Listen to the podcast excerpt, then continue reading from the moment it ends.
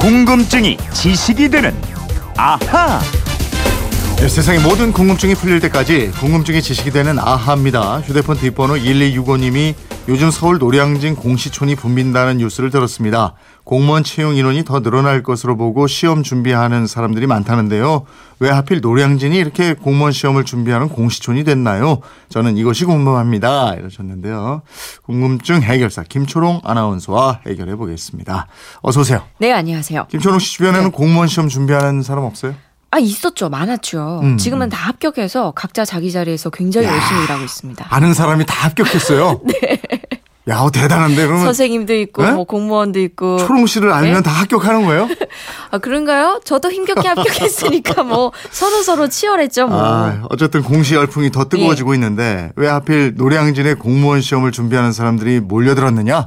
이 궁금증이 아, 있네요. 예. 우선 노량진 이 지명은 나루터에서 유래했습니다. 진짜가 나루터 진짜예요. 조선 시대부터 유명한 나루터였고요. 노량진의 노자는 백로할 때 노자고 량자가 달입니다. 그러니까 백로가 논일 던 나루터라 그래서 노량진이라고 네. 했고요. 이곳에 또 수양버들이 울창해서 노들나루라고 불리기도 했습니다. 아, 그래서 그 옆 도로 이름이 노들길이고 그쵸. 옛날부터 여기가 교통의 요지였고 이랬군요. 예, 오랫동안 충청도와 전라도로 향하는 간선로의 길목이었고요. 우리나라에서 최초로 개발된 철로, 철도가 경인선이잖아요. 네. 이 경인선 철도가 시작되는 지점이기도 했습니다. 아, 그러면 그렇게 옛날부터 사람들이 많이 오가고 뭐 이랬던 곳이니까 학원이 거기에 많이 들어서고 이랬던 거예요. 아, 뭐 교통의 요지라서 학 원과 공무원 시험 준비생들이 몰려든 측면이 있긴 한데 네. 처음부터 그러진 않았습니다. 지금처럼 한강 이남이 개발되기 이전에는 서울의 중심이 사대문 아니었어요. 예. 1970년대 말 정부가 도심지에 인구가 밀집하는 것을 막겠다면서 학교와 학원 분산 정책을 폈, 폈습니다. 이 정책에 따라서 1978년에 당시 종로학원과 함께 입시학원의 강자로 통했던 대성학원이 바로 이곳 노량진으로 아. 이전을 예. 합니다. 이러면서 다른 몇몇 대입 입시학원들이 이 일대로 옮기게 되죠. 네, 그러면서 자연히 이제 공부하는 재수생들도 이쪽으로 왔겠고. 뭐 큰 학원이 오니까 학원생들 예. 따라오죠. 학원생들이 많아지니까 다른 학원들이 더 생기고 예. 학원이 많아지니까 또 수험생들이 더 몰리게 되고 네. 이런 서로 상승 작용을 한 거죠. 그리고 노량진의 지리적인 특성도 수험 생과 학원이 몰려들게 만들었는데요. 특히 부천하고 안양 같은 도시들이 서울 서남부에서 점점 발달하면서 여기 사는 수험생들이 노량진에 쉽게 접근할 수 있었던 것도 한 요인이 됐습니다. 예. 근데 이제 처음에는 입시 학원이 주로 많았다는 거고. 예. 그 다음에 공무원 시험에 대비한 학원은 많지 않았던 것 같은데. 아니, 맞아요. 1980년대, 1990년대에는 입시학원이 중심축을 이뤘습니다.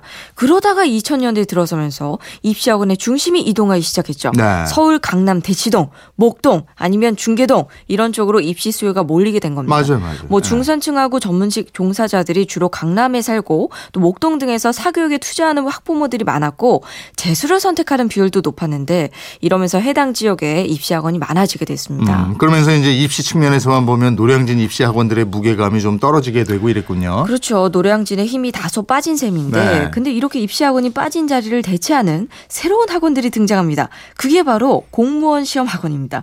특히 1997년 말에 시작된 IMF 외환 위기 직후에 취업난이 엄청 심했잖아요. 아, 그렇죠. 예. 합격 통보했던 회사가 또 갑자기 입사 취소 통보하고 아, 그렇죠. 합격은 했지만 뭐 예. 입사 시점은 미정이라고 그러고 그래서 마냥. 기다리는 회사들도 있었고 예, 예. 정말 전대미문의 경제 위기였으니까 말이죠. 뭐 대학에서 졸업생들 쏟아지죠. 인력을 뽑는 회사는 많지 않았죠. 그러다 보니까 직업 안정성을 따지게 됐습니다. 그래서 해마다 정해진 시점에 인력을 충원하는 공무원 시험에 눈을 돌리는 졸업생들이 늘어나기 시작합니다. 예. 그러면서 이 노량진에서 공무원과 고시 임용 시험을 준비하는 취업 준비 학원들이 우후죽순 생겨나기 시작합니다. 취업 준비 학원들이 그럼 몇 개나 있어요? 흔히 공시촌으로 불리는 곳이 노량진 1동과 노량진 2동인데요. 이 이두 동에만 취업 준비 학원이 60곳 이상 어. 걸려 있습니다. 이곳에서 준비하는 취업 준비생들, 소위 공시족들 네. 약 5만 명 정도로 추산되고 있습니다. 야, 노량진에 5만 명이나. 그렇습니다. 예? 그렇게 많은 사람들이 컵밥 뭐 이런 거 먹으면서 공무원 되기 위해서 공부하고 막 이러는 거잖아요. 그러니까 이 컵밥이 컵에 담은 밥을 서서 먹는, 그러니까 빨리 먹으려고 예. 공시생들이 먹는 건데, 그 공부 시간 아낄래. 그러니까 컵밥 거리가 생성이 됩니다. 그리고 각종 식당과 고시원, 카페 등이 몰려 있고요. 이 노량진에서 공시생이 되려면 한 달에 최소 100만 원 정도가 있어야 돼요. 네. 숙식을 해결하려면 최소 비용이고요. 집에서 돈을 붙여주는 공시생들은 사정이 좀 나은 거고, 예. 그러지 못하면은 알바 직접 하면서 공부 하고 밥값도 벌어서 없어갖고 이 빵으로 끼니를 대는 학생들도 많대요. 이 눈물 젖은 빵이구만. 그렇죠. 예. 차려주는 밥 다 먹으면서 공부하고 이러는 것도 쉽지 않은데 이거 스스로 아이고. 벌어서 공부까지 하려면 힘들죠. 아이고 참. 지금 저 공무원 시험을 몇 명이나 보고 있는 거예요? 예, 지난 4월에 구급 공무원 시험을 봤는데요. 응시자가 약 23만 명이었습니다. 아. 역대 최대 규모였고 뽑는 임원은 5천 명도 채 되지 않았기 때문에 합격률이 약 2%입니다. 예. 경쟁률로 따지면 평균 50대 1, 100명 중에서 2명이 합격하는 셈입니다. 음, 그야말로 이게 정말 반울구명인데 이렇게 공무원으로만 몰리는 현실이 바람직하지 않다는 건 누구나 다 아는 거잖아요. 예.